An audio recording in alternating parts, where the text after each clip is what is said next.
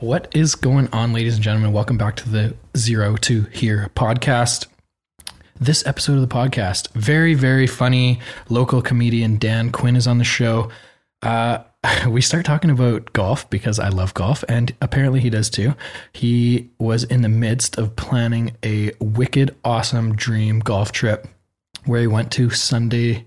Well, he went to the Sunday US Open, which is crazy. Check out his social media for some awesome photos. Uh, we t- kind of talk all things comedy into how he got started, the art and structure of building a perfect joke.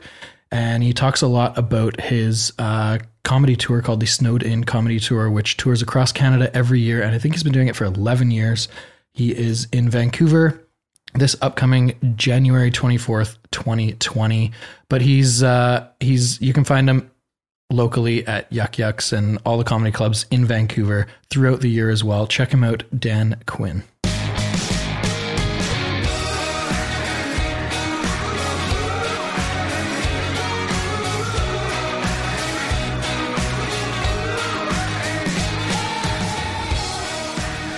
Dan, thank you very much for making the trek out to New West today. I am super excited. A day delayed, but we're making it work. Yeah, this is amazing. I don't usually go more than 10 blocks from my house for a podcast, but luckily I didn't see New West in the title, so we're here. Somehow I charmed you into uh, making the trek. Trip. Yeah. I like it. Uh, I want to start by talking about golf. You're a big golfer, Yeah. and you got a big trip coming up this week. Yeah. n- Next week I'm heading to the Next uh, week. US Open. Yeah, so we're going to do a kind of a golf dream trip along the way. Um, we leave on Thursday. We're going to drive, uh, pick up a friend in Seattle. We get two other guys coming from here, and then we're going to golf just south of Seattle, and then drive to Portland, go out to Portland, wake up, drive to Bandon Dunes, which is supposed to be one of the top courses in the United States. Uh, golf there, drive to Eureka, California, then drive a couple hours, golf, and then drive to San Jose, and then wake up, drive to Pebble Beach, and uh, spend the day watching the U.S. Open, and then make our way home. So what what day? We'll be at? Sunday at the U.S. Open, and I did it at Chambers Bay. We went uh, in, in 2015 and got to see the pretty exciting finish where uh, Jordan Spieth. I don't know if you remember that one. It was his first U.S. Open yeah. win, and Yeah. Dustin Johnson. So he was actually ahead by two strokes, and he came into the 17th hole where we were sitting because you couldn't move around much. And then the uh, he hit his he had missed with his uh, his first shot, so he had to chip on in a bad place and three putted, and then he lost a double bogey. So all of a sudden now brought everybody else back in, hmm. and then we watched him tee off, and then Dustin Johnson was in the last group because he was leading that day, and then he hit that massive drive. And we were on the stands on 17, but you could oversee on 18. Yeah. So I got to yell, Baba Booey. and then, so I come home that night and I'm like, I'm like with my wife, I'm like, we got to fast forward to the very end and see if we can hear me say Baba Booey. And I got it in. And I don't, I don't even know why people say Baba Booey, but they did. And I was like, I'm going to yell it. So I got on that. And then uh, because there's, you have to bust in for all these things. It's not like you can just drive up and park because there's almost what, 80, 100,000 people there Yeah. you had to bust out. So what we did is we didn't see Dustin Johnson three putt. We went to the parking lot and watching all the big screens, uh, just where the buses picked up. They have this huge, like, there's a massive marketplace there for these things, right? Okay. That they they're selling everything and they try to make it entertaining for the fans beyond the golf. And uh, yeah, so we went there, watched him three putt, and then got on the first buses so we could get the hell out of there. And Jordan Spieth won his first uh, U.S. Open. I guess his only one, but uh, DJ was on the green and two on a par five on 18 and Yeah. three putt from 12 feet. What happened? How does that happen? It was really tough putting. Yeah, it was. That was the thing too. It was like, and even he said it was like there were the, the type of greens they were. The ball wouldn't roll necessarily straight, so it like the grass would kind of move it a little bit uh, left and right. So, and I, you know what? I was so I did, I like golf. I watched golf, but I didn't think it was be exciting live, and I was wrong. It was actually really exciting live. We were sitting on the 13th earlier, and Rory McIlroy was like way out of it, and then he went on a birdie run, like six birdies in a row, and then he came in a 13. And if he would have been there, he'd been one off the lead, and he put it four feet from the pin. And he just missed a putt, and I was like to my buddy, I'm like, I thought I was going to jump out of my seat. And he's like, so was I. I'm like, we didn't know golf could be like, but you just sort of get caught up in the tension and everybody in the crowd, and yeah, it was fun. So that's why we decided we are going to go to Pebble Beach in 2019, and I'm the only one of the four. The two two guys just bailed, and I had to replace them. So, but yeah, it's going to be a dream trip. someone else bails, uh, you got my phone Yeah, number yeah. now. Because you're you have a friends a pro golfer too, right? Yeah, so I was gonna say, watching golf live. My only real experience is watching my buddy Mike, who just made Canadian Tour. yeah, Uh, I didn't get to go to Point Grey. He played uh, his first event at Point Grey a couple weeks ago, yeah, and then the second one in Victoria. I didn't get to go to the Point Grey one, but I went to Q school, and I was the only one. Well, it was me and my friend. I was the only one like following his group. yeah, yeah. So it's dead quiet. Yeah. Right. I can imagine a PGA event with tens of thousands of people around is a little bit more high energy. So uh, Wes Heffernan, a guy, he's actually played the U.S. Open twice. Um, I caddied for my buddy that same tournament for the try and qualify for the Canadian Open. Yeah. And Wes, uh, he won. He was in part of our group, and we're you know you get a lot of time. I'm caddying, but I'm caddying in the sense of I'm holding the clubs. You know, I'm not telling him anything about the shots. It's just I wanted to go out and hang out. And he said that he played when Tiger Woods was there at Colonial in 2010. And he says they, he got up to one hole, and all of a sudden, like the whole hole is like lined with people, like you know, like five, ten thousand people. Then he's like, wow, some people watching our shots on this hole because nobody's been following their group at all, and they realize Tiger Woods is on the hole that way, so like nobody's facing them. Like not one person is looking at him. It's like everybody's following Tiger Woods, and then they're they're out with like his families with them, like watching his shots, and that's it. Like nobody nobody cares if you're you know not famous. Do you watch golf at all? Um, maybe just some like one of the bigger tournaments on the weekend, but no, not really. You can say no. We won't be offended. Yeah. It's I- I- comical to watch. Uh, even on TV, you can tell the crowds around Tiger are like 30,000, 40,000 deep. Like Yeah. it's crazy. he makes a, a bogey putt and the clap is louder than someone on another hole making a uh, birdie. Yeah, it, it's insane. The only I watch golf, I watch it every weekend, but I PVR it. So it's like you know three four hour, like four Yeah. hour round. But if you fast forward and like skip all the commercials and stuff, you know, like in an hour and twenty minutes, Yeah, and then exactly. it's actually you know okay, this is an okay sport, you know. But you have to really, I, I get like even right now, people are tuning out, being like, are they talking about golf, the most boring thing in the entire world? Like, yeah, yeah, we are. One of our uh, most watched podcasts is actually Mike's. really After, or did we do, we did it before, oh, we did it right after Q School before his first Canadian Tour event. Yeah. yeah. So people like golf apparently. Well, they they do. Golfers are one of the highest paid athletes in the world because also their demographic has a lot of money and is older that they love it. Yeah. You know, they're not so divided into 20 different sports, you know. Um, so yeah, like Jordan Spieth I think pulled in like 60 million in 2015. Well, Rory's Nike contract alone is 25 million a year. Yeah. Yeah, and Tiger Woods, you know, he's a billionaire. Even even after losing like what did he lose 250 million in his In the divorce, or something? He's And he's back to almost a billion dollars in net worth. Wow. That's all right. What's your golf game look like? Have you how long have you been playing? Uh, so I've been playing since high school, but I just played in high school. Didn't never took a lesson, nothing. Just played with some buddies, and then I didn't play much through my twenties and thirties. And then in my like thirties, I started. I played pitch and putt, and then started playing a bit there. And then about five years now, I've started taking it more seriously. Took a lesson for the first time last year, and then took a couple lessons this year. So I, I usually shoot now in the 80s.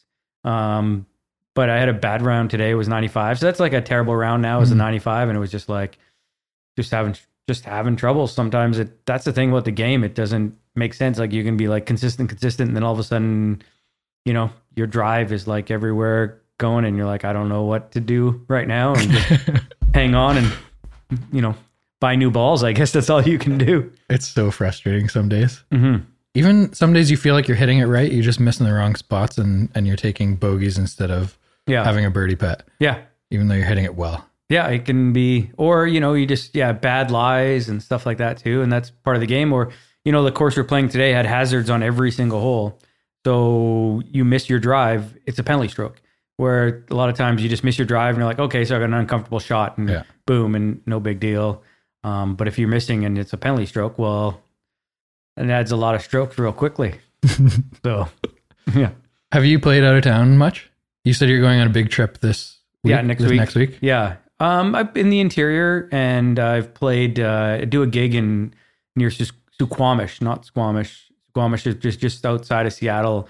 Um, you have to take the Kingston ferry, I guess it is. And there's a beautiful course there that they have a gig and I just they own the casino and everything too. Okay. It's a native uh, that owns a casino and the golf course, all that sort of stuff. So we had to play the course. It's beautiful. Cool. Yeah, but not not a ton. Alberta a little bit. I played in Calgary last weekend. Yeah. If next trip, I'd say I'd suggest Palm Springs. Yeah, I'm there usually once a year in November with buddies for Yeah. a golf trip, and it's like the best place in the world. There's 110 golf courses within like a 45 minute drive. my buddy went to Kevin Coles. I don't know if you know him, but he's a musician. Um, brother to Kyprios from like Sweatshop Union Kyprios, Okay. and uh, we golfed together quite a bit. He went to Palm Springs in November last year, and like you gotta, or sorry, he went in September. But I'm like, I don't want to leave Vancouver in September. I want to go in November when it's crap here. You know, every day it's nice here. Why don't I need to spend money to leave town? Yeah, exactly. Yeah. Let's take a bit of a left turn. All Let's chat about comedy. Finally, left turn. I bet you didn't see this coming. eh? Yeah. Uh, how'd you get into comedy? How long have you been doing stand up? Uh, just over 25 years. Wow. Yeah. The game's changed a bit in those 25 years. A eh? little bit, yeah. Yeah. Yeah, definitely changed. There's a lot more places to do it and uh in some ways harder to make money, you know. It was kind of more of a set like when I started there was only really Yuk Yuk's. There'd be a couple independent comedy clubs and that was it in Canada. And then and even to, to just do comedy, you pretty much had to go down to amateur night at the clubs. There wasn't like these like now, you know, in Vancouver you could probably do two or three sets a night. Like there's just all these places that are doing it, doing it like but they're tiny little rooms that don't pay. Right. You know, so nobody. There's a lot more people doing a lot more stuff for less money. Is that right? Yeah, like you know, but then you were either an amateur or a professional, and you started getting paid. You were getting paid, right? If it was a comedy show, besides the amateur night, you were getting paid. Where now guys are like, I did four or five shows last week and made nothing. Like they're just doing a show every night for free. Just Yeah. practicing? Yeah, but Yeah. you know, if as long as they're practicing, I don't know what some of them are doing. Yeah. You know, like if you're not writing material or doing stuff, it's kind of kind of tough too. You know. What got you into it? Um, besides stupidity and a strong will to disappoint my parents, uh, just you know, I was a Seinfeld fan. Seinfeld had come on the air already, and I liked that, and I was into stand up, and I was like, this would be fun, and I wanted to do acting, and I was like, oh, that kind of seems like an easier way to get into acting. Like I didn't know how you even start acting, like so I uh, and then uh, my buddy actually an interesting story is my best friend who, who's my roommate. I, I so for like a year I wrote jokes. I went to university and I wrote jokes for a year. So I had this note these notepads and I would just write and write and write and I didn't know what to do with these jokes or how to even get on stage. And then my second year of university, my friend Shad saw an ad in the newspaper saying comedians wanted. Like like that's Random. Right. So like exactly like how would you like who hires comedians from a newspaper ad? It shows how crappy this booking agency was that didn't know anything about comedians that you'd put an ad in the paper. And this is like before online. So like, you know, just like people read those ads in paper. So I don't know, I think he was looking for a job or something. He's like, "Hey, they want comedians. You should go in and apply." So I was like, "Okay." So I I called and I was like, "Hey, I'd like to apply for the comedian job," you know. so, so it was like, guys, like, come in. So I had like an interview to be a comedian. So I didn't know much about interview. I was a farm boy. I go in there and uh, I wore like a Randy River shirt, one of my best. you know, that was my mom's idea of getting a nice shirt. Was this Randy River was had like two tone with like a circle on one side. You know, like uh, do you don't know if you remember those two tone? Maybe that's before your time shirts, but these two tone. And uh, so I go in. The guy's like, "Okay, so have you ever done comedy before?" I was like, "I'm like, nope." He's like, uh, "Like, but I got a book full of jokes." And he's like, "Well, you need to go down to amateur night and try them." And I was like, "Okay, well, how do I do that?" And he's like, "Call in at Yuk Yuk's um, at noon on Thursday." And they put you on the list. So I was in university at the time, so I'd class till twelve twenty, but I didn't want to miss. So, and you know, I had to go to a payphone back then. So I, uh, this is all people are like, what is all this talk? and then you take your horse and carriage.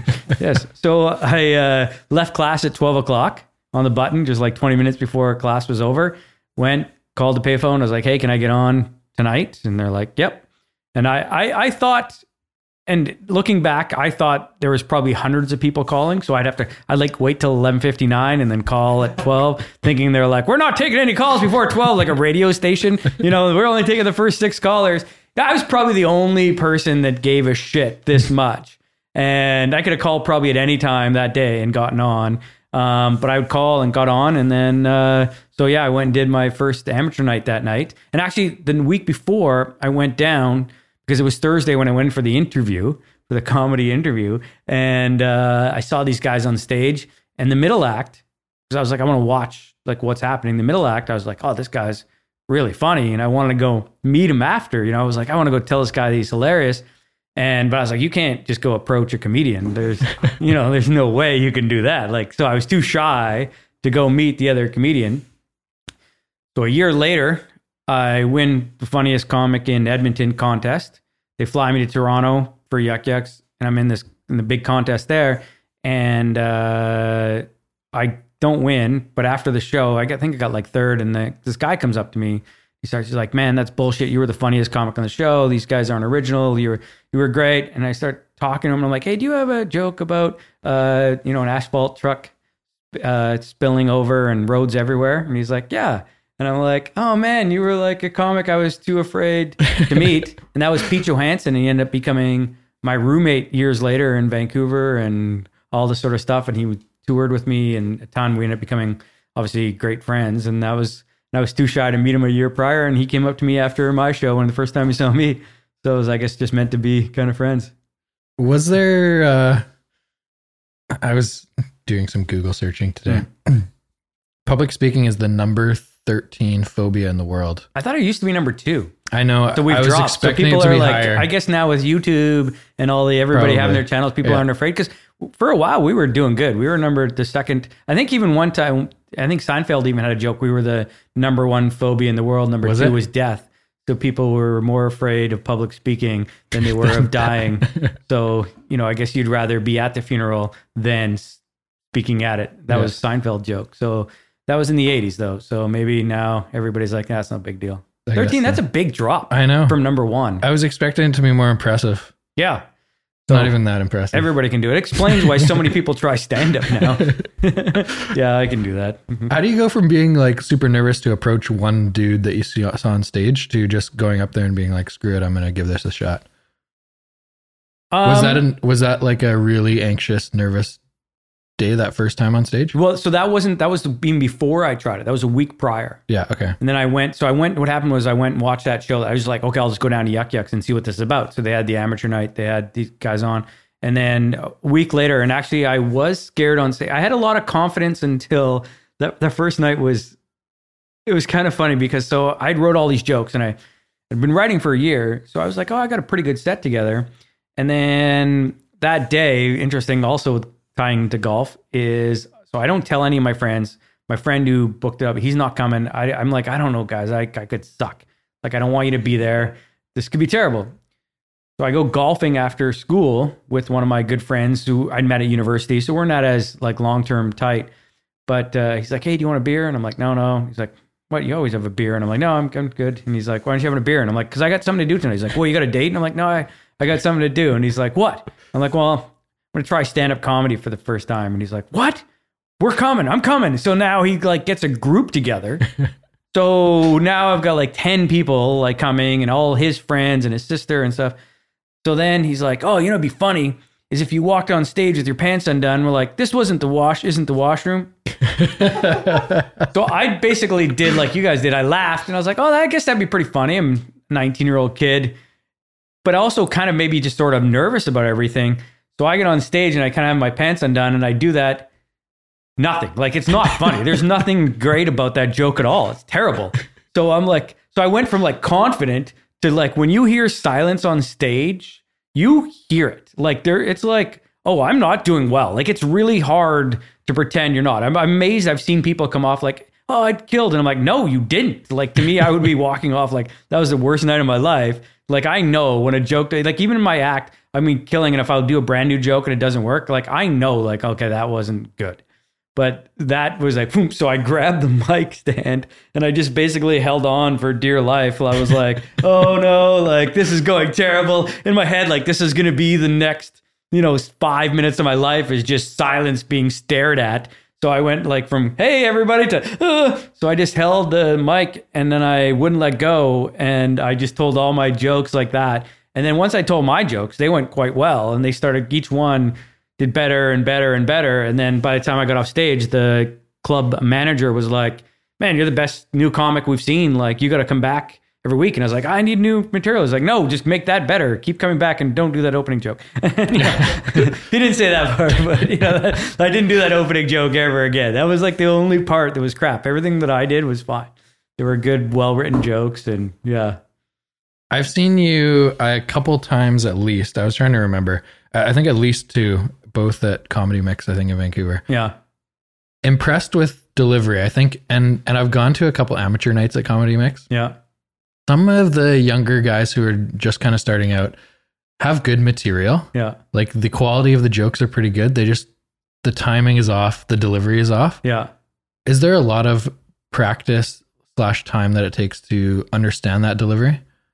A lot of it actually seems is like in that's the, the, difference in like the pro pros Yeah. that have Netflix specials Yeah. and like the guys that are just doing local clubs kind of thing. it's it's a bit of delivery, but it- it's actually the delivery. A lot of it comes from the writing.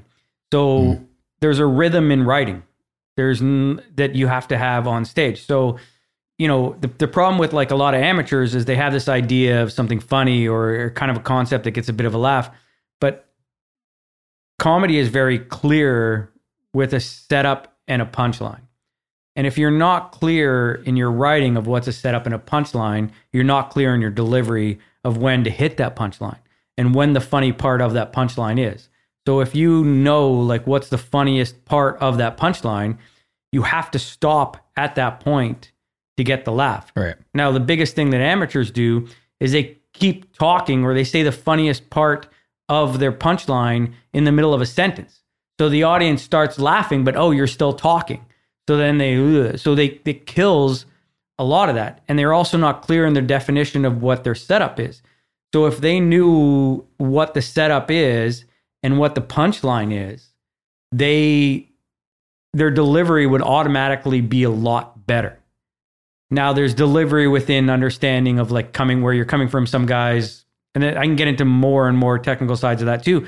But if you know how to write a joke properly, and most amateurs have no clue on how to write a joke properly, even if they come up with something funny, whether through fluke or they're a funny person, if they don't understand that rhythm of what it is, um, and I could use an example if you want me to For sure. for that. So a joke I have recently is, and and I'll, I'll, I'll say the joke and I'll break it down a little bit. But I say I've been traveling in the states a lot, and I'm afraid in the states. Um, I feel comfortable in Canada. Like I'm afraid of the police in the U.S. I'm not afraid of our cops in Canada. Like we treat our cops more like they're hockey referees. like, oh, fuck off! I was not. what are you blind? You're offside. Oh yeah, let's see the replay. Challenge flag. You know. Okay, so now within that, so you go okay, kind of delivery, and that's like half-assed delivered in this podcast room. But if you understand, like if you broke that down as a joke, you would see there's a very specific rhythm within the writing that leads to the delivery. So the setup is like, uh, you know, spending time in the states. Um, don't feel very safe there. Feel much safer in Canada. I'm afraid of the police in the U.S. Not afraid. Uh, we're not afraid of cops in Canada at all. We treat our cops like they're hockey referees. So, so the first four lines are all legitimate setup lines. They're only done for that. And now that last one sort of becomes a switch from a setup to a punchline line at the same time. We treat our cops like hockey referees. So that in a way starts now almost the beginning of the joke.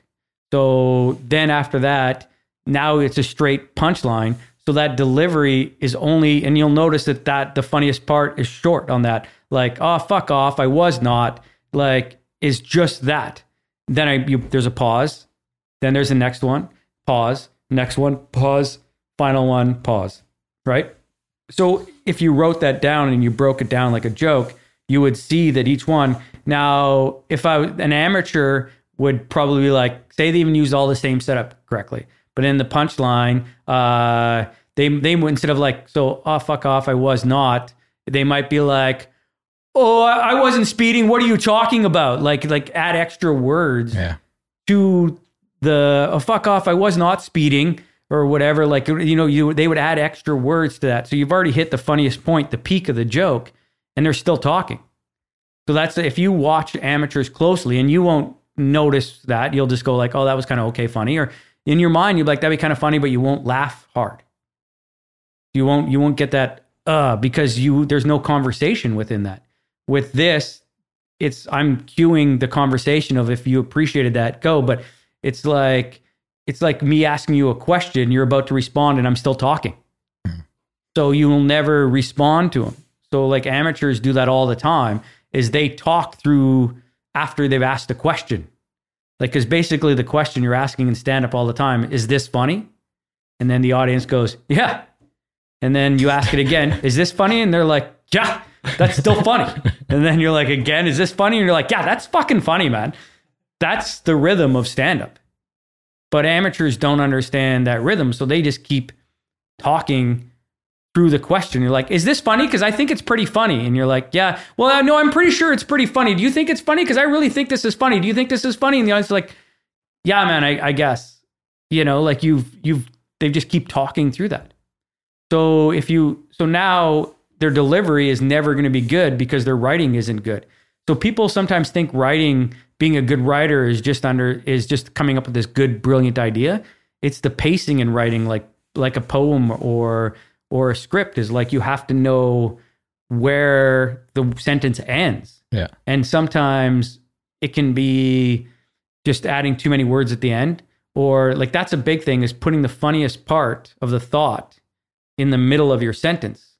The funniest part has to come at the end because that's the end of your thought.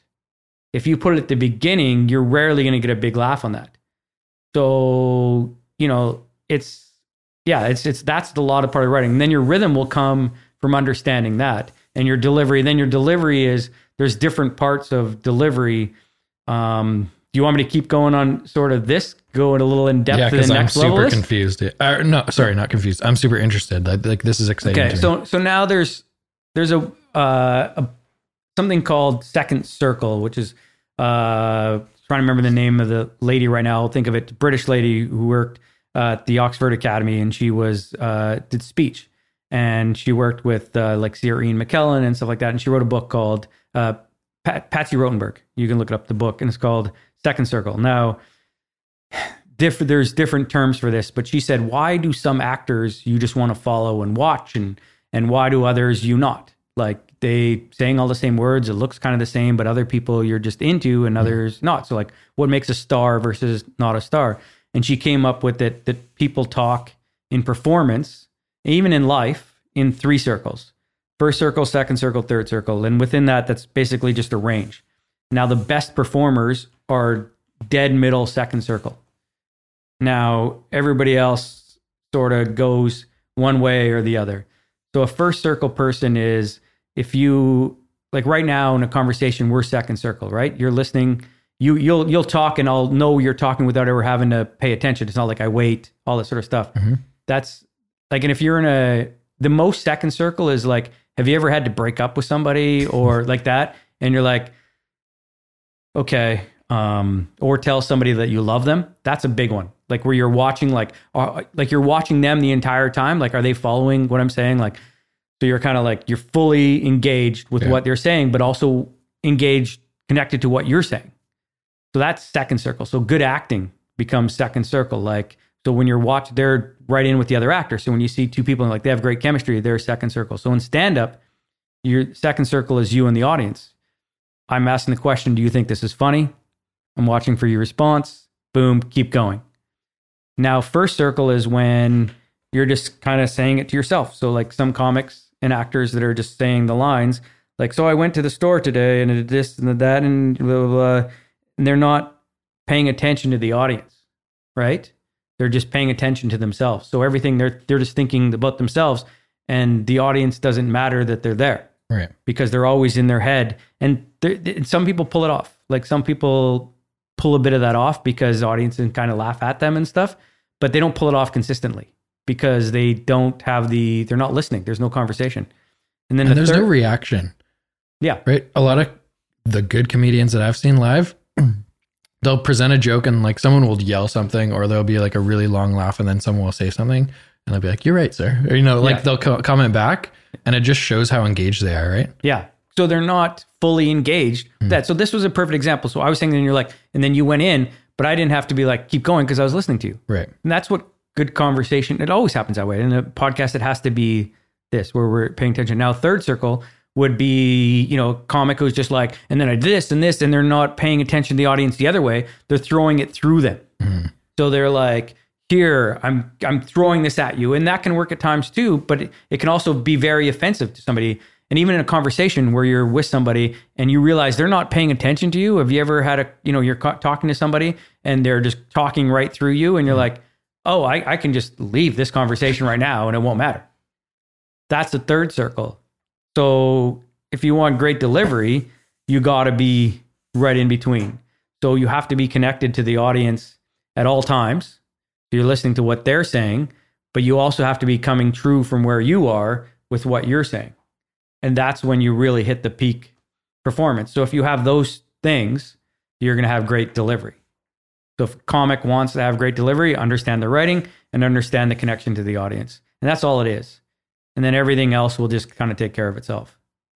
Do you spend a lot of time writing? And what does that process look like? Is it like brainstorming sessions and then like editing sessions to make the jokes or put them in the right format? I should spend more time writing. I uh, I write so I write a new set every year for the Snowed In tour, and we just finished in April. So now I've got till January to write 25 minutes, which means that I'll probably have to write 45 to 50 minutes of it because some will just be like I'll start doing them. Nah, that's crap. But uh, my thing is uh, something happens. I try to take stuff from my life, and then I'll start making notes on it and notes. And then usually a lot of my writing happens late at night, sitting by myself or whatever. And then I'll just make a lot of notes on it. And then where I write the best is I was in Calgary a couple weekends ago. I got five shows. So I'll start with, I'll take my notes out and I'll be like, okay. And I actually went to a restaurant before, sat down, had a couple glasses of wine, my notepad, and I started really like, okay, boom, boom, boom, boom. Wrote it out, tried it on stage that night, paid attention, listening to what works and doesn't work. And that's my biggest pet peeve when I watch comics is I'm like, I'll watch them for a year. And I'm like, that line wasn't funny a year ago. Why are you still ta- telling it? Get rid of it. That one is okay. Fix it. Make it better. Like if they're not listening to the audience, if you're not getting laughs, quit that joke. Like move on, fix it. Like you every night. So like I had a joke where I I started where my wife and I we bought a new mattress. I started going, okay, this is going to be funny. I did it on the Thursday night. Wasn't happy with it. Uh, change it Friday, working Saturday. By Saturday, by the fourth show, killing every show. So I just kept adjusting, adjusting, and I would go back and tweak and be like, well, that's funny. That's not funny. And the interesting thing is, I'd actually started by saying we bought a new bed, which didn't work as well as buying a new mattress because my joke was about the more the mattress part than the bed part, and it, things like that can be the visual in people's head of like, so you know, I was talking about buying a bed was the most adult thing you could ever do, and then saying like when you're in your 20s, you don't you don't care, but then once I changed to a mattress, I'm like, oh, in your 20s you don't care, you'll drive a thirty thousand dollar truck and sleep on a futon, wake up every day like you're learning to walk. You know, you're like, I don't care. When you get in your 40s, you're like, sell the truck, get rid of the rims, or got one one good night's sleep. You know, and then talking about how we had one condition, and we want my wife and I buying together was we just didn't want to feel the other person in the bed. That was our one rule. I wanted to wake up every day and be like, you were here the whole time. You know, like so, like that just developed over the weekend, and I would just keep writing all the ideas and thoughts about that, and get rid of some, and some would work, and some wouldn't, and but I listened to the audience because the audience doesn't lie. That's the one great thing about stand up is they'll lie after the show. They'll come up like you were hilarious or you know what I mean, but they don't lie during the show. If you know, you can hear them. Like you guys right here too, like I can see when you're laughing, not laughing, you know what I mean? And there's a little bit um and you just get to know that like okay, that was funny or not funny. If it's not funny, you better pay attention. And a lot of comics somehow don't seem to pay attention or they don't understand how much laughs they can get. They'll talk for a minute and then get one big laugh at the end or one decent laugh and they'll be like, oh, that joke works. And I'm like, no, that's the start. Like, it should be like, hey, you know, like my, my rule is I want, if, if my setup is longer than my punchlines, I got a bad joke. I don't care how funny it is. It has to be. It have to be the most creative. I'm pushing people in this direction for a reason. But most of the time, they just don't know how to get to the joke. They just talk and talk and talk and talk. And so in these tiny little rooms, you know, you can get away with it. And they go and they're like, okay, how come I'm still on amateur night? Because pros watch this Mhm. and they go, well, I see all your mistakes. And they don't understand that. They go, like, how come I'm not getting booked? I got a big laugh there. And I'm like, how about the three minutes you talked where you never got a single laugh? That's what we're watching for. You know, like a pro golfer watches things and they see what other pros do versus an amateur. Right away, they're not like, you know, they're going to might see an amateur hit a shot and get a, you know, hole in one. They're not going to be like, well, that guy's an amazing golfer because he got a hole in one. They're going to be like, you got lucky. Yeah. You were a terrible shot. You just hit it one time lucky. So if I'm watching a comic on stage and he hits one good punchline, but he has like, I could see that it took him forever to get there. I don't think that person's a professional. When I watch a professional, I'm like, oh, this guy or girl knows exactly what they're doing. They're like, okay, they're boom, everything they're saying is for a reason on stage. You're probably the funniest person I've ever seen live, and just went to a random night at Comedy Mix. Yeah. He wasn't on the set list, Yeah. but he showed up. Harland Williams. Yeah. Yeah. And does he just show up there once in a while? Well, he was filming a TV show in town. I've worked with Oh. Harland quite a bit, actually. okay. Um, he was filming a show for uh, Rogers on City TV, uh, the brother Show. It was like him package deal. Yes. Yeah. So he would come down and Yeah. he would actually usually get introduced by some weird name or something and never even see Harland. Yeah. They didn't say Heartland for Yeah, sure. yeah, Yeah. Yeah. Because as soon as he came on stage, they didn't announce. I can't remember what they announced him as. It was a couple of years ago. Yeah. But I looked to my buddy that I was with. I'm like, Harland Williams. Yeah. And like first joke, crazy laughter, so funny, delivery so good. Yeah. And it's just I think he was only up there for 15 minutes maybe. Yeah. But it was 15 minutes of like my stomach is hurting. Yeah. I physically can't breathe. And he's got like a, such a unique Very, character too, for right? sure. Like Yeah. so he can kind of do his thing and his voice, and then if he doesn't even say something funny, he can follow it up with like a, a funny, weird expression or look, and and get a lot. Of, you know, he's got a lot of tools to kind of pull out from and get a lot of laughs. Yeah. yeah, and a Are- good human being too. Good guy. Is he? Yeah. hmm Are you are you uh, ever watching yourself back? Are you watching tape of it or is it more just gut feel while you're up there? Uh, I don't watch a lot. I watch our special, but I watch, I listen occasionally. Mostly it's just all like I remember. Yeah. And then I am very good at like if I do something one time, the next time kind of remembering it. Um, especially when I'm doing shows in a row, and then that just becomes the bit. And then I'll or sometimes too, I'll go the next day and rewrite based on what I remembered from last night. Um, but I record every once in a while, which is good because I still have habits that I don't realize. Like I'll say ums or Yeah. ahs and things that you want to kind of get rid of that, uh, yeah, just happen on stage. You don't notice it when you're doing it, eh? No. Like I'll, I'll listen. I don't listen to all the podcasts, but I'll listen to maybe one out of every three, hmm and I pick up on little things like those ums. Yeah. I don't even realize that I'm doing that, Yeah. or saying like all the time, like I just said, and now again. Yeah. But it's yeah, it's annoying when you're listening back and you. But I guess that's the only real way to learn is Yeah. to understand it while you're going through it. I guess for me, it's more conversational with people. yeah. So I don't really realize I'm doing it until I listen back to it. Well, you can was also the- get away with that. Is, is I think if anybody taped themselves for an entire day, Mhm. you'd realize how many little dumb things everybody says. Yeah. You know, the the thing is we watch screen and TV where everything's edited and perfected and all of this sort of stuff. So even if an actor did that, they would just get rid of it. Hmm. They'd be like, "Oh, we'll cut away when he says that, and we won't show it and do this." Because we're always thinking, and these things going to come, and we're not always because conversations happen.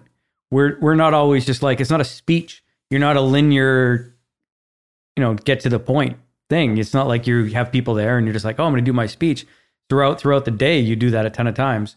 So even while you're in a podcast, you're basically just having a conversation. So those things are going to happen, and then happen on stage too because you want it to be very conversational. Like I don't want to come off like here's a big speech. Mhm. So those things can be help make it real, but if you have too many, then it's a bad habit that you have to kind of fix. Yeah. You just got to fix and get rid of, which makes you the next level. You know, the top guys don't do that. You know, they they're much more focused on their stuff and have gone through it and put in the effort, you know. They are until they get to sometimes a lazy point where they're just rich and nobody they don't put any effort in, which happens. for sure. you know, but the guys that usually got there too, for a lot of them, were really good at that. You know, I don't think Louis C.K. had a lot of wasted words in his stuff. You know, neither did Bill Burr, but Bill Burr was also very conversational, of opinionated. That you just like the you, you kind of get into. Him, Yeah. You know, yeah, like he has that like I just want to listen to this guy talk, right? So are those your two favorite comics right now? um, yeah, those guys are up there for sure. Who else is up there? Uh, let me see who else. I'm a big Chris Rock fan. Okay, yeah. I've always have been. He's been my kind of number one guy. I've always loved Richard Pryor. Obviously, he's passed, but um, let me see. Uh, there's a couple of Canadian guys I really like too, like Tom Stade. I always found really funny. Um, you know, uh, I thought Glen Wool always made me laugh. Guy, and then the guys in the tour too. Like I think Zedlacker crushes it every single time I see him, and and so does uh, Myrehaug. Always kind of. I was just listening to some of his stuff today because we were we recorded last year's set and I do it, and it's just there's a fun silliness I enjoyed, and um, yeah, a lot of guys. I Brian Regan. I just watched some of his stuff too and enjoyed. I've seen him live, and Yeah. he's phenomenal live. Yeah, He's the kind of guy like Harland Williams. Like it's the expressions, it's the way that he says stuff rather than. I think Brian Regan's a better joke writer than Harland. Okay. though, like he's much more polished. Okay. Like Harland, Harland's sillier and fun. Like Harland has just got a like a kid like nature to him, doesn't? it? I mean, Brian Regan does too, but Brian is like you can tell he's polished those sure. bits. Yeah. like worked hard on them. I heard him. He was on the Joe Rogan podcast, Yeah, and uh, I was surprised actually how professional he was, just in the way that he spoke about his craft. Like it's a it's a business for him. This Mhm. is the way that I write jokes. I spend a shit ton of time editing. I try them out at different clubs for like I I don't know. I can't remember. I think he said he had like a two year turnaround. yeah, So he basically like comes up with new material, goes to little one-off mic shows, um, does that for like six months, edits stuff, then does a couple theaters, and then does a special. right. So it was like very systematized. That's what I'm saying. You can tell in his joke writing, it's way more polished than Harland. Yeah. Uh, especially if you I mean I've, I've seen Harland like and worked with him many times, and like Harland's great, but he doesn't have that. He doesn't write like Brian Regan does. Like Brian Regan is always putting out new stuff, and you could see there's not a lot of waste. There's not a lot of ums and ahs in his set. It's it's points like he knows exactly how many words he's saying in each one. Mhm. He's he's very very good at what he does, Mhm. and I can see it. You can yeah, that makes perfect sense that he's putting that. And then that's what I do now too, in the sense of like we I start in these rooms and then you just kind of work it up and then into clubs and all that sort of stuff. And you but you have to. And I see a lot of famous people that aren't even down and like they're doing a Netflix special or something. You're like, man, they, you didn't even do like ten shows of this material. Like that's not Chris Rock. I mean, I've seen Chris Rock work a lot, and he's he he's a, has a work ethic. Like Chris Rock works, polishes a joke, does it, does it. He's I think about three years between specials, and How he's long, eh? polishing, polishing, polishing, polishing every joke. And he has notepads and notepads and like you go he'll go on stage with several legal pads and like okay flip through this one this one this and he's working it and you could see okay and, and you could see when it clicks for him like okay this is going to be good and then he turns into chris rock before he's that he's just sort of walking through the jokes like and then all of a sudden he'll be like okay i get where this is going and then he turns into all right and then it gets a little chris rock and you're like oh okay and but he just wants to know if the joke works first and then adds because I think he knows if he just sold the hell out of something, he could be like peanut butter's weird, and you're like, yeah, that is that is pretty weird, man. I'm in Chris Rock, but you know, yeah. So yeah, there's yeah. I I think I Chris Rock to me is like, I, I just love his thought process on comedy as well too. You know, the way he thinks about it. There's a Talking Funny. Have you ever seen that with Ricky Gervais, Seinfeld, Louis C.K. Okay. Yeah, and uh, so much. You learn so much as a comedian from that, and it's mostly Chris Rock and uh, Louis C.K. because Ricky Gervais has no clue, and then uh, Seinfeld is really smart, but he's so successful and so rich that the rules don't apply to Seinfeld like they do to everybody else. Like Seinfeld, Seinfeld people go see Seinfeld for different reasons than they go see Chris Rock or say Louis C.K. before obviously things happen, but um, people go see Seinfeld because it's Seinfeld. Mhm. You saw the TV show, and he has hundreds of millions of people that have seen that TV show. right? So people will just go to see Seinfeld because it's a bucket list thing.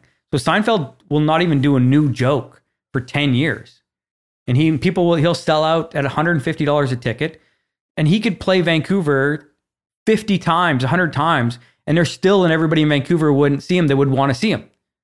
Where Chris Rock is going like, "Man, it's the same people that came last time." So I have to do something different.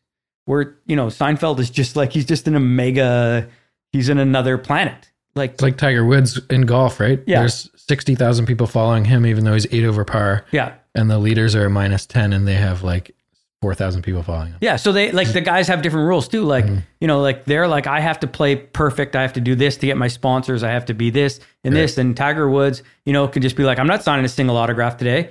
You know, who cares? I've got 800 million other people that will line up and still buy my products. Where you know the other guys are like, "Hey, you, you want come on over? like, let me kiss your baby." All this, and you're like, they're doing everything they can just to get one sponsor to be happy. Where Tiger Woods is like such on another planet that their same rules don't apply to him, and that's where Seinfeld is. Like when it comes to comedy, he's just like so far beyond stand-ups, right? Like nobody. That TV show was so good and so famous worldwide that Seinfeld can just go anywhere he wants. And Seinfeld also didn't play arenas, which is smart too, because if he did arenas, that would number would go down a little faster, and he would have to bring them more, right? If you're playing, he plays Vancouver, he plays three thousand people a night. If he played twenty thousand, you know that's eight times coming to Vancouver. So all of a sudden, he'd have to probably have more turnover, all that sort of stuff hmm. in his material. Where Chris Rock believes that, and one thing we've applied to Snowed In and I told the guys is that Chris Rock said, it goes, if somebody sees me on TV and then they come see me live, you know, they pay 100 bucks or whatever ticket, they will, and I do the exact same show they saw on TV, they'll leave very happy. They'll be like, oh, that was great. The next time I come back, they're not coming again. Right. They've seen it on TV. Now they've paid 100 bucks. They're not paying 100 bucks to see it for the third time. Like, who does that? But if they see me on TV and then I do something completely different and they leave happy, they will be there every single time I come. So with Snowed In, we have to do a brand new set because people come see us and then they come back again. And if we do the same set, they're not coming back.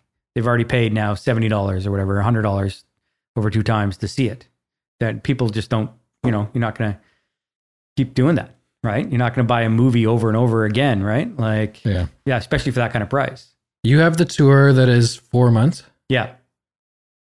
So I guess it kind of forces you to be in a one year system. Yeah. But do you have that kind of system as well?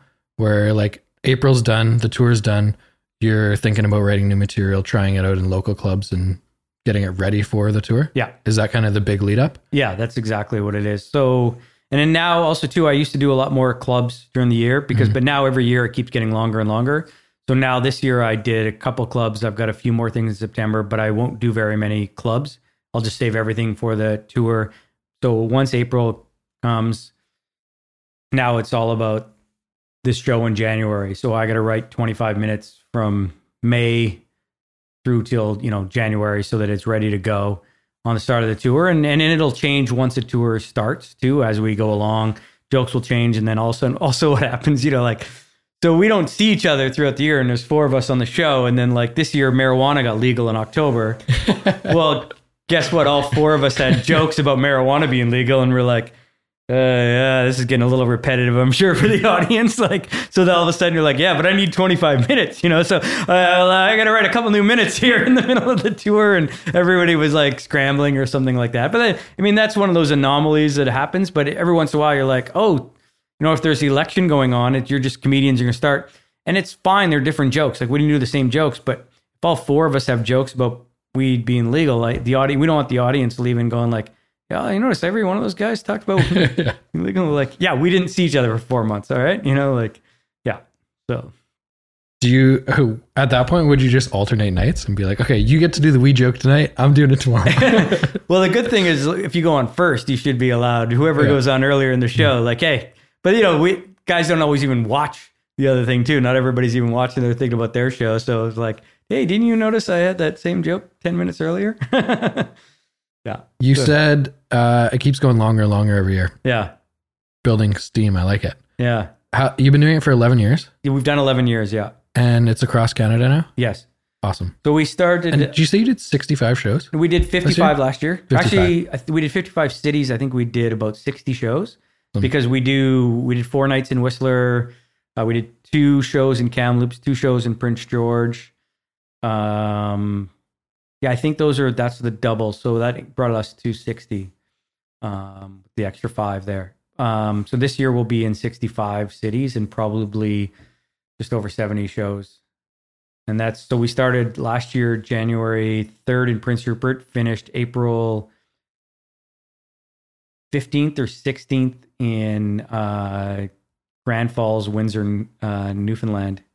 So this year we finish February or April 26th in Fredericton, New Brunswick will be our last show.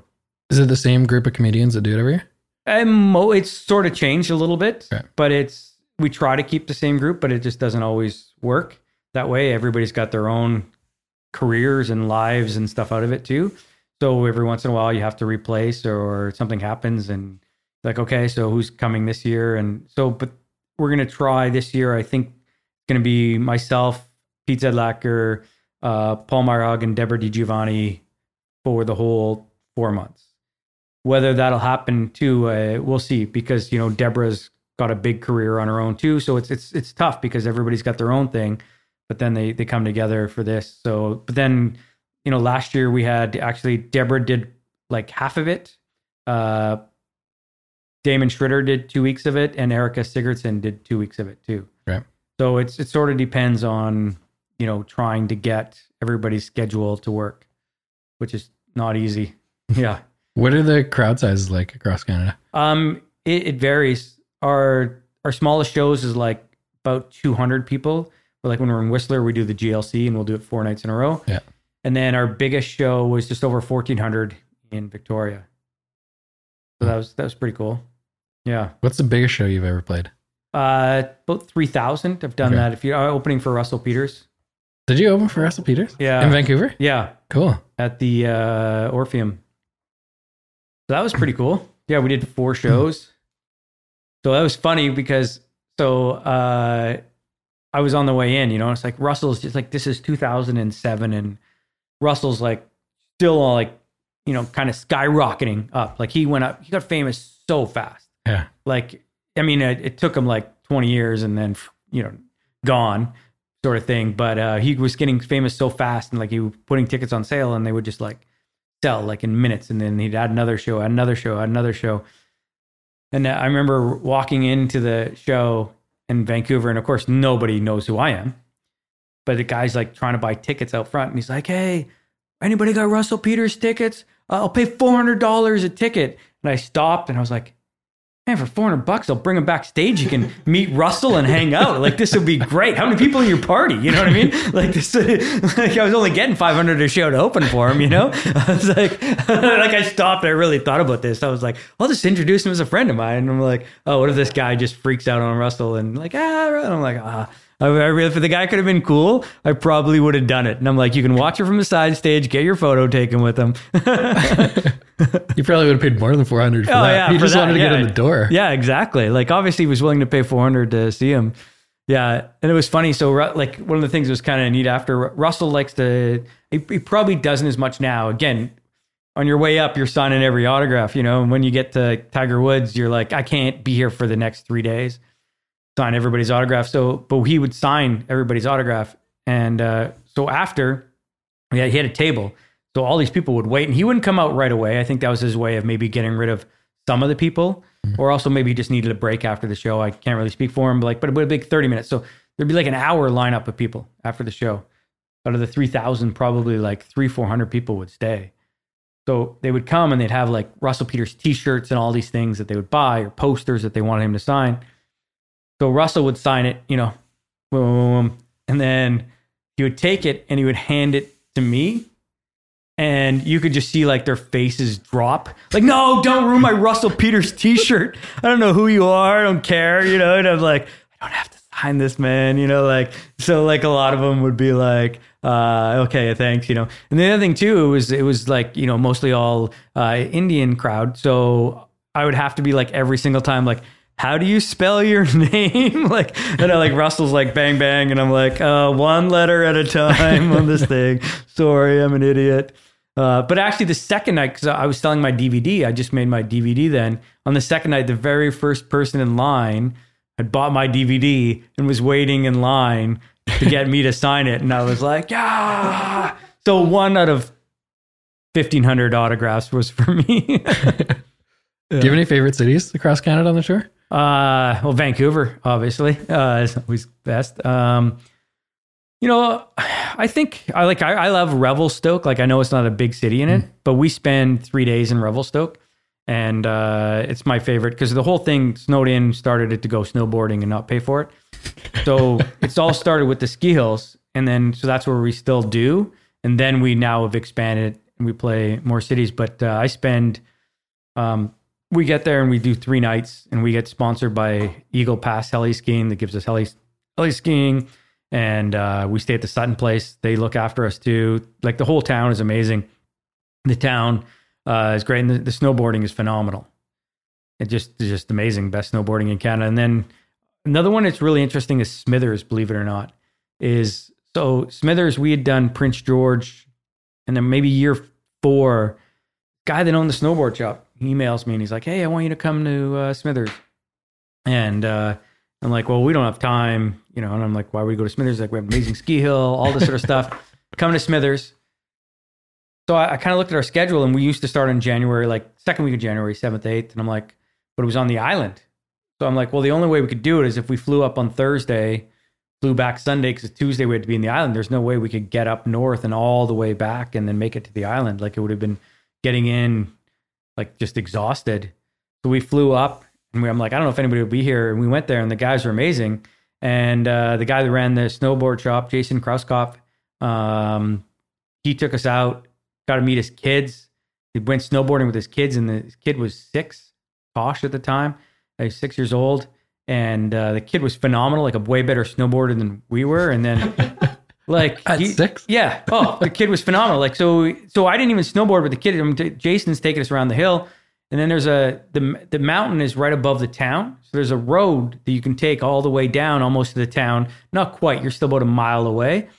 Because hey, Tosh, take these kids down. So we had a six year old leading us, you know, and the kid is doing tricks the entire way. Like there's a log going up on the side, going uphill like this. He turns that into a rail slide and then does a 360 off of it. And it gets to the bottom. And we're like, I'm like, holy cow. And I'm like, hey, Tosh, he's like, and I'm like, you're a pretty good snowboarder. And he's like, yeah. And I'm like, can you do a backflip? And he goes, well, I can do it on the trampoline, but I have to get my pump up tunes on. You know, if I get my pump up tunes on, I can do it on the, on the thing. So I think if I just go on the hill and I get my pump up tunes on, I can do a backflip. And I'm like, yeah, that sounds about right. so now the kid is like competing. He's 13 and he's competing against all these big competitions on the Whistler snowboard team. Uh, gets like he, won the Mount Baker Slalom. The kid is like sponsored snowboarder and all this sort of stuff. And like I've watched these guys grow, and I know the whole family. I know his wife. I know all these people in the town. So we go there, and it's not like we're the comedians in the crowd anymore. It's like people come and like, hey, how's it going? Like, oh, how's your wife? You know, they we kind of know. We went to dinner in Whistler this year. Tosh was competing in Whistler in a big competition. He got second. Um, like off the big thing, he he did the fire and ice for Trudeau when Trudeau was there, like Whistler on New Year's, and like these big, and they come out to dinner with us at Highs, and uh, you know we get to know these people, so we're part of the community. It's like kind of interesting that we've been going there for so long that it's not just you know like oh we're the comedians. People like hang out. They I know his business partner now, and yeah, it's like Do you go back there every year now? every year. Yeah. So we do the same shows every year, Okay. and we just keep adding to it. So that's what every year we try to add like five or ten shows, kind of thing, about ten shows a year, and that's how we started with nine the first year, and we're at sixty-five this next year. Who's the best crowd? I don't know if there is a best crowd. Yeah. Like every crowd is, it's up to me. If they're if I'm doing my job, they're all the exact same. If I'm doing my job, the laughs are the exact same in every spot. Is that Whether true? 200, yeah. It Really? should be the exact same. Like this should be this and this should be an applause break here or that there or big things. Even regardless of like different demographics, being in more of a white collar town versus a blue collar town. Yeah, it shouldn't. I mean, I will notice that if I do a certain more like a, if I do a religious or maybe a uh, you know climate change joke or something in the prairies, it might not get the same laughs that it does, you know, anything else. But if I'm just doing a regular joke, um, it doesn't matter much. You know, I, uh-huh. I mean, I obviously I like playing to 1,400 people is a lot of fun. If I could do 1,400 people every night, I, I don't think there's like where I walk on stage, I'm like, well, this city's not as fun as the last. And you know, it can be like you could have a rough show in a city one year, and then the next year get a standing O there, Yeah. and it might have been them, it might have been you. Like you have to take a little bit of responsibility as a professional.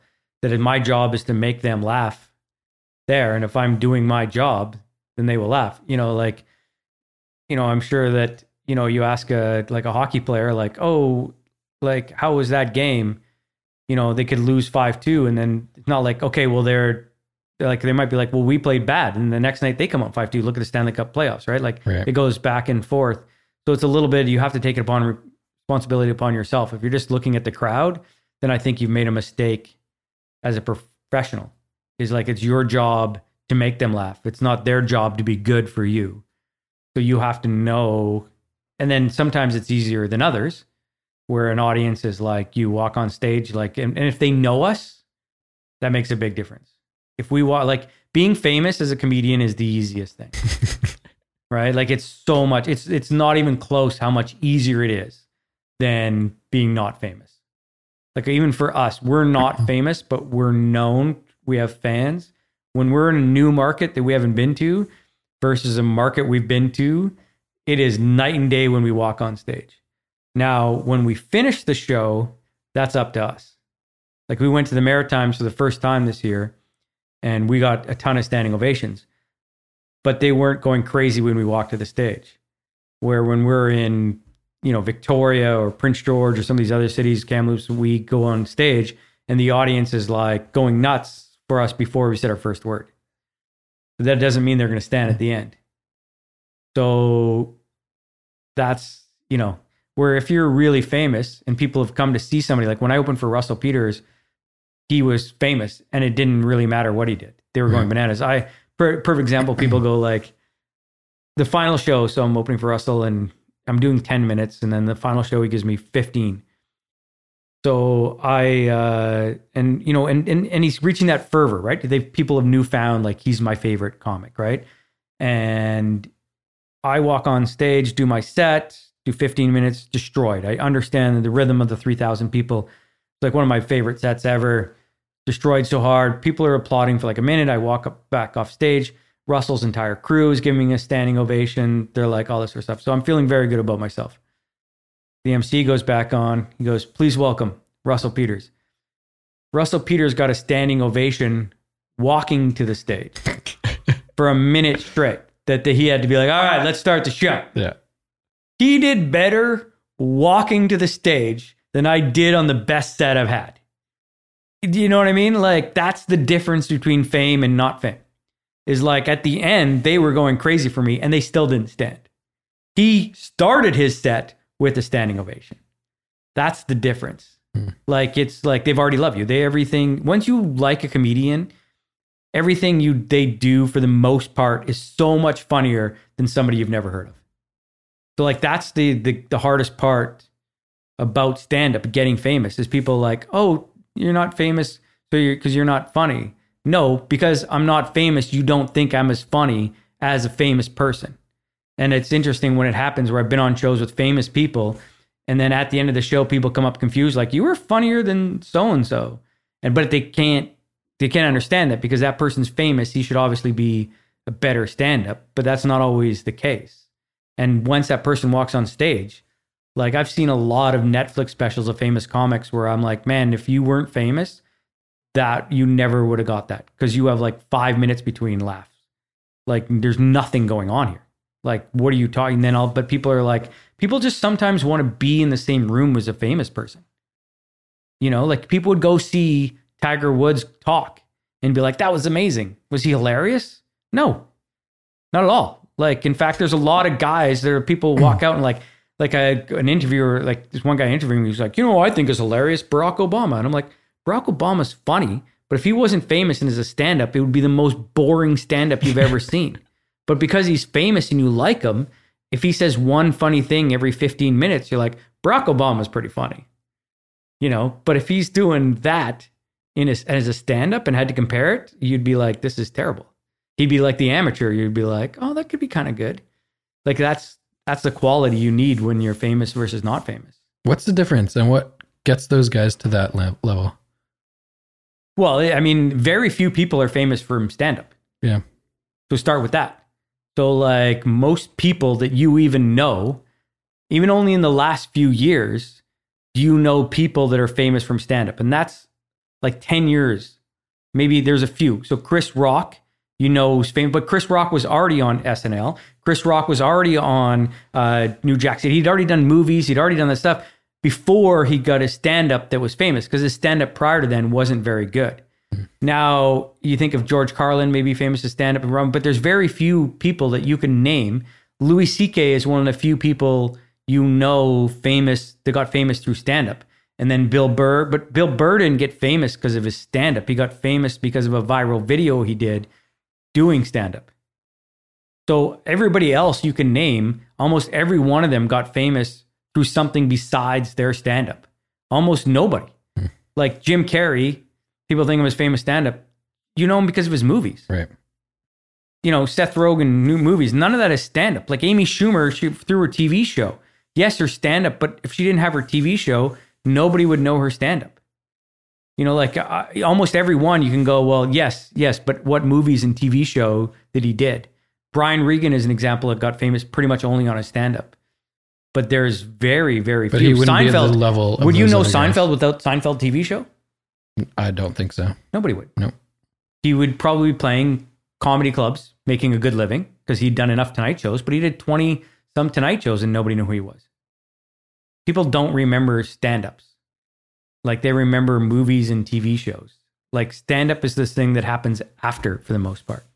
Like very, it's very, for the amount of famous stand ups there are, if you go through every one of them, you'd be like TV show, movie, TV show, movie, did this, did this, did this. Can you think of see the biggest one currently that got famous through stand up? Well, maybe Bill Burr, but again, again, it was a viral video. Right. Like it wasn't because do you know Bill Burr's thing? Are you are you talking about the Philadelphia? the video? Philadelphia Yeah. thing, right? Which went viral. And Bill was doing well. Bill is a very strong stand-up, but he was doing comedy clubs. And then the viral video went, and then then so he had a few Jim Jefferies, again, famous for stand-up, but he's not famous because of his stand-up. Nobody was sharing his clips because he got punched out on stage. so so even Jim Jefferies, he he doesn't he thinks now he he's changed. I Jim Jefferies says like, yeah, I'm famous from the gun bit. People are like, oh no, no, no, no, no. You didn't get to the gun bit until you got punched out on stage. he got punched out on stage. It went viral. Yeah. And then he got famous enough to do the HBO special. But it wasn't just because somebody saw a bit of Jim Jefferies. Like people will do that and share, but they don't even know the guy's name that if they do share a bit. But bits don't get stand ups just don't seem to for whatever reason, it's a little bit like porn. You know what I mean? Like it's not like one porn clip where you're like, I know that actress. You know, like you might know a porn actress because she did something else. It's not, you know, this. It's like, you know, you knew Paris Hilton was because she was rich famous, not because she did like she did the porn because then you're like, oh, I'm associating that. Yeah. But stand up is very like you just kind of okay, cool, and you move on. You know, so it's always something else for the most part where these guys get a tour and go on. It's like handful, handful of people are famous only from doing stand up without a TV show or a movie. And some people got enough of a stand up thing that all of a sudden now they got a movie or a TV show out of it. Right. Yeah. Do you put much effort into the social media, the YouTube stuff? Like what a lot of people get famous on is outside of stand up, like you're saying. Yeah. Do you put much effort into that? Or is Uh, your thing just like, I love doing stand up. I like making people laugh. I'm going to work on my material and do shows. That's what I prefer. Yeah. I'm working more at the social media, but again, I think a lot of that social media stuff to me, it doesn't pay off.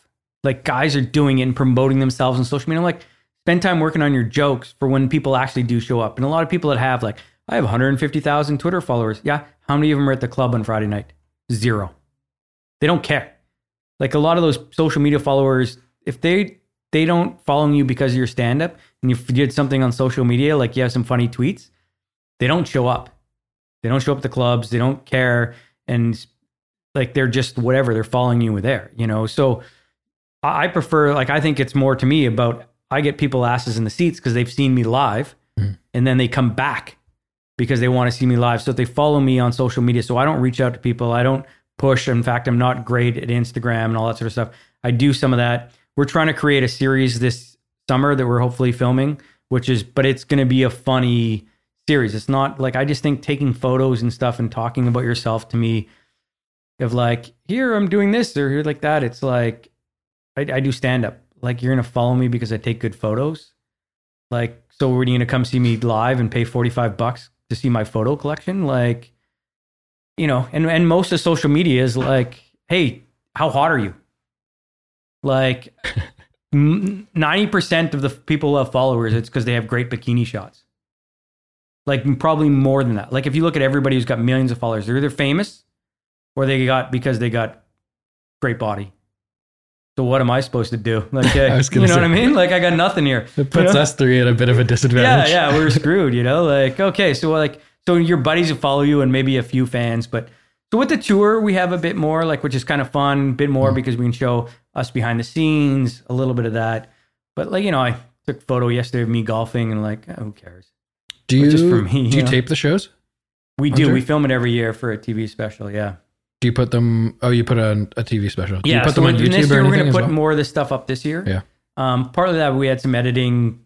The editor would take a little too long. Now we got a new editor that's uh, gonna get it done. We're actually almost have it done right now. Um, and then we're gonna put up a few of the clips this year and stuff like that. But then we want to save that for the the TV as well too. And then we'll see what this web series that hopefully we have that will be able to kind of spin that. Like it's great if you have like I'm not against people that use have like a YouTube channel that are they're creating stuff and doing things. That's great.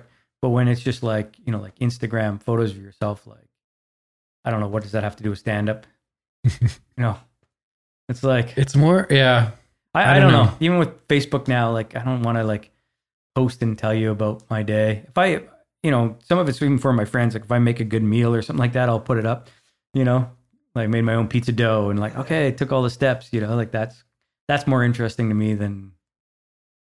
You know, I think it's most more just like building the brand to maybe help or boost the profession. So, like for me, it's real estate. It's easy to post about real estate, but people get pissed off. So it's more just like sharing tips and ideas and like what we do differently yeah. to build a little bit of an audience so that when someone wants to buy or sell in five years from now, they're using us. But I think it's more just like building the brand to showcase that this is like your expertise so that people know you as that kind of that guy. Yeah, and it, and it makes sense. But Mhm. uh, and, and I get it too. Like I said, we have I have my Instagram pages. We have all of those YouTube and Facebook and all that sort of stuff. And YouTube makes the most sense to to me. Is like For sure. you're to me, it's like you're selling the video. Like if you're saying like, okay, I mean, you're selling yourself as a real estate agent too, you know. But why, you know, why like like why are we watching? You know, am I gonna follow somebody, a comedian that I don't know, just to see what they did on Saturday night and stuff? Like, I just I'm I'm I'm past that. I don't care. Like if it's a friend of mine, I'd be like, oh, you were hanging out, like great. But if you're not a friend, I don't care about your life. Like who gives a shit? You did something really boring. You went to Chili's and had dinner. You know, like do I need to see posts about that? You know, Yeah. like it's just all of it. It's a little too much. Like that's why we're maybe we're now, you know, public speaking is 13 is because everybody's like, hey, we're all doing this. Everybody like, you know, like I, I look at these times and people are going out and they're like video like there's 37 like of the Instagram Insta stories or whatever of their entire night. And I'm like, when was the phone down? Did everybody just have one the entire time of everything they did and just like, you know, like this? Like, when are you just living the life of it? You know, so I don't know. I'm not a I'm not a huge social media fan. I do stuff with Snowed In because it's not me. Mhm. Like my following on my page has like 600 people and a Snowed In is 10,000 because I so rarely posted anything when it's me. Hey, here's me doing this. I don't mind going like, here's us doing this, or here's a photo of Pete on stage, here's a photo of Deb on stage, here's us in a coffee shop. But I don't want, I don't like, I'm not as big a fan of like just trying to promote me. Mm. It just feels weird, you know? I get it. It does why people do it, but I'm old. Missed that. You know? It is what it is, and I just kind of got into it in the last couple of years.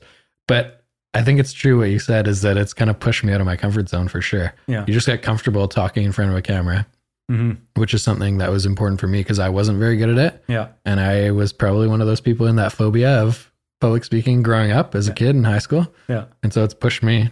Now I have a podcast, and I just reach out to random people on Instagram Yeah, all yeah. the time. You have to. It's So it, it's pushed me, uh, and I see a lot of improvement for myself just through social media, yeah. which is cool. Yeah, it, I get it, and it's helped people.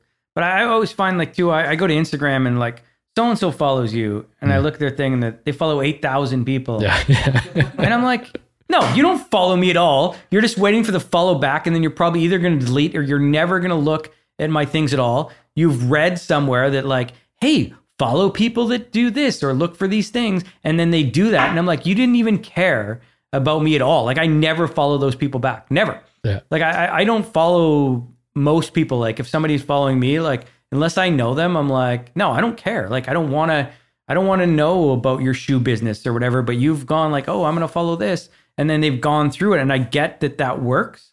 I get the strategy behind it. I just don't want to be involved in it, and I'm like, I'm not following you back. I don't care. I'm just, I'm just not. I don't like. I don't need to. My life is not going to be better. You know, nobody's going to be like, you know, when you you follow that coffee shop back, your life really turned around there, right? like, I'm like, no, I'm just gonna go. Like, my life is, I, I, I've sort of have now at that point where I've reached a very comfortable position in my career where I can go. I'm golfing for four months. You know what I mean? Like, I don't have to constantly worry about that, those social media or who I'm trying to impress. I don't work for other people. I don't need to do that. I do my own thing. I do my own business, and I, I, my thing is like, I care about did I write good jokes over the next eight months not did I get another 500 Instagram followers. Mhm. And I feel like if I do good jokes, I'll get more followers. And yet there might be somebody else that's like didn't work on their jokes and then gets 10,000 more followers and maybe they get something or that or get a Conan O'Brien or whatever and maybe good for them, but that's not what I my life is my life, you know, right? Like I've just reached this point where like this is what I want to do. I want to write good jokes. I want to keep working on that, impress the people that come to see me, and hopefully they bring their friends next time. And that's what I do, you know, and that's what we build with, you know, Snowed In is just by like, come see us, laugh, bring your friends, then keep doing that. And if I just keep doing that for the rest of my life, fine until it ends. And then maybe I'm like, man, I got to work on my Instagram followers. yeah. Do you uh, do you do clubs in your off season, Well, or I, do you I would try do to a like few. take a big break? I would do a few, but I would do the comedy mix quite a bit. Yeah. But now that's closed, unfortunately, because that's where I wrote a lot of my material because it was close to my house. And I would go down there sometimes Tuesday, Wednesday, or MC for a weekend. I would do that like once a month, sometimes MC, and then headline it twice a year. Mhm. Um, but now I don't like traveling now. like I traveled so much for 25 years that my, and then snowed in, like I said, next year will be four months pretty much straight. When I get back, the last thing I want to do is pack up and then go to a club that I'm not necessarily super fond of. There's a few mm-hmm. I do laugh shop in Calgary and I do hecklers in Victoria a couple times a year, but that's easy. But the last thing I want to do is like, you know, like club in Toronto where like, oh, we've got to come out and they they have they wanted me to do three weeks of headlining and then three weeks of emceeing. And then I was like, no. I'm like, well, no, this is what we do. And I'm like, I don't I'm not coming out because I need this money to do this. You think I want to be emceeing and sitting on a couch for six weeks in Toronto? like I have a life in Vancouver and I have my wife and I have things to do. Like, so you can make a lot of money off of me. Like, I don't give a shit. Like, I'm like, I'll do this or I don't want it. Well, you're not getting it. I'm fine. Like, cause I can just say no. And it's, it's frustrating that because I don't want to be gone for six weeks and sleeping out of a suitcase for six weeks straight. And people are like, oh, and I'm like, no, traveling. Like, no, once you've been to every city 25 times, it's not that exciting. You know, I, I still have fun moments, but I'm like, I went to Calgary, left Thursday, back Sunday morning.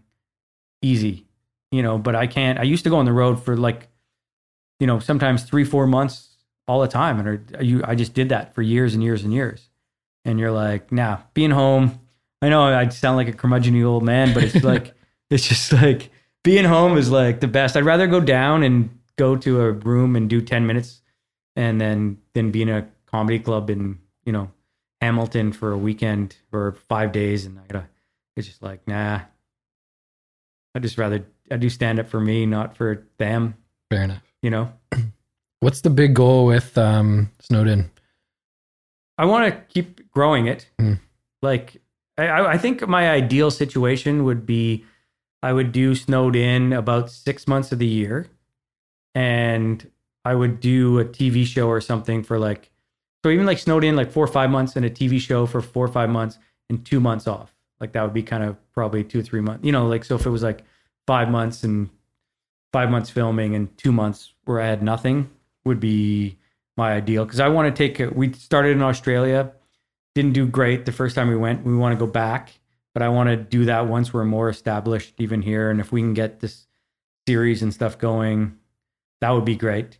But it, you know, the snowed in to me is ideal. Like when I go to a comedy club, I'm by myself for the week. Even if I got an opener and stuff, I don't hang out with them. They hopefully they're hilarious. Sometimes they're not, and then you're just like, I don't know what I want to say to you right now. like you just were terrible. Um, sometimes they're great. Um, but when I do snowed in, they're all four of us. We get along. We laugh all the time. You're playing to a thousand people. You're making a good paycheck. You're staying in the best hotels. You're going out for the nice meals. You're staying and like you're driving like in these massive SUV SUVs. So everything is like first class. That's easy. I don't mind doing that for months straight. Time flies. Yeah. You know, we're going snowboarding almost every day or once a week we go to the nicest restaurant in whatever city we're in and drop whatever nobody sees the bill. The tour picks up the bill, which is me, but I see the bill. Uh, but we just do that like once a week. Everybody gets together. We call it team meal night. And we actually do something really fun is it started I don't know when it started, but it's been like seven, eight years. Is we do an awards night. So uh, everybody gets an award. I think it was when we started selling merch. And then we would take the cash, merch, and we divide it four ways. And then I'm like, okay, I've got an award. And we're like, winner of, you know, like, and we would just make up something that happened that week. Like it could be, you know, winner of like, you know, most uncomfortable moment in a restaurant, you know, because if somebody did something and the the waitress walked away and was like, "No, that's not what I meant," you know, like whatever it is, and you'd be like, "Oh," and everybody cheers and applauds, and then we go around the table and everybody hands out. So I hand everybody the merch money, and then you just switch it to whoever you're giving the award to, and you get your money back. And we just go for like a nice meal and whatever we can, and nicest wine, whatever you want, and that's just like a big like, "Hey, you worked hard all week, fun moment." Do you ever have the other way around? So does I'm assuming the people, the four of you that are on the tour are pretty professional. Yeah. This is the last thing I'll ask you. Does anyone ever bomb? Like, are there ever bad nights, or is that kind of something that you experience more kind of coming up in the scene? Um, I wouldn't say never. Yeah. There are nights where it's been for whatever reason a, a struggle. It's funny because, you know, like you know, in your head you kind of have like you know how you did and how everybody else did, and then there's there's some nights where you're like, we haven't had where all four of us have had a bad night, Okay. but we've had where like two or sometimes three people have like struggled for whatever reason. And then like I remember one night this year, I'm trying to remember what city we were in, we're like, Oh, Zedlacker, you pulled us out on that one. He was on at the end and he just rocked it and they got like we got a standing O and we are like, that wasn't us. That was all you. And then there's been other ones too where like it's funny too, like because uh Zedlacker likes to go on at the end. So we let him and he usually has some big fantastic closer. But there's like there's nights where we're all killing, and then by the time it gets to him at the end, they're just like, you know, they're tired and worn out because they've just seen a lot of comedy and drinking, and he can kind of struggle. But then it can be the exact opposite, like the next night. Hmm. So it's not, you know, it's not that exact same in that way, but most of the time it is. You know, most of it is like bang, bang, bang. You can almost set a clock to every every single thing, but for whatever reason, just when you're doing five or six shows a week, that all of a sudden there's one show, and it's it's usually like if we have to play in a a smaller venue or a newer city, like again where we don't have fans, Right. um, you know, maybe we're in North Battleford, Saskatchewan, you know, which we've never, you know, never been, and there's like 150 people there or whatever. They don't know what to make of us, and you know, whatever you're emceeing or something, you say something that's offensive off the top or whatever, or the exact opposite happens. Where you hit on something in the hometown as the MC, and then you're going up first, and you like, oh, I was in North Battleford, and I'm like, oh, uh, or you're on the other side. Like nobody ever talks about South Battleford, and then I just started making fun of the other side because it's really the Battlefords, and they are just going crazy, and then the other guys are coming on like, I can't follow all this like local material talking about. It. I'm like, I just made it up in the top of my head. I didn't know anything, right? So like you have that where like something clicks in a good way, or sometimes something you just do something and that town is like, oh, he doesn't know that we hate those people, right? Like, you know, so yeah, Is the tour in Vancouver? yeah. We're January 16th, I believe. Um, we are here. So Where do you play the same venue every year? uh, we're playing the Rio. No, Okay. uh, we're playing the play the Rio last year. Sorry, the January uh, the 24th, January 24th from Vancouver. The the big cities are tricky. Places like Vancouver, venues are hard to get because you have people like Live Nation that will book venues Right. two and three years in advance, and they won't even have acts. They'll just book it, and then they'll just cancel it if they can't find somebody. But there's always some band touring or whatever. So they'll just book it, and they'll just book all these holds. So then you got to have to do. There's a whole hold system when it comes to venues, like first, second, third, fourth holds. And if you're lucky, you can call and you get a venue, and you're like, "Hey, I want it this night," and then you put a hold down. Um, and then if not, you can go. They might go, "Okay, you can be second hold, or you can be third or fourth. So then you have to try to get that venue. And you can challenge those holds because routing is the the hardest part of the whole thing. Because you don't want to go like from you know Vancouver, Calgary, Kelowna. You want to be like you know just moving from one to the other. Tourist driving. and people like, why would you go there? I'm like, because you can't get the venue. and when you're talking 65 cities, Yeah. it's a it's a puzzle piece that takes me like now I start working on I start working on 2020 in 2018. So now 2019 I'll start working on 2021 after this one is done so I can try to so cuz I've still got four more nights I got to fill and you're just like sometimes you're just shaking your head like how okay so how can I get from here to here? And they're like, we don't have anything for two weeks. And you're like, but you're next door to the city we're going to be in the night before. But you want to do certain cities and then certain cities you want to do on weekends because weekends are just better every time.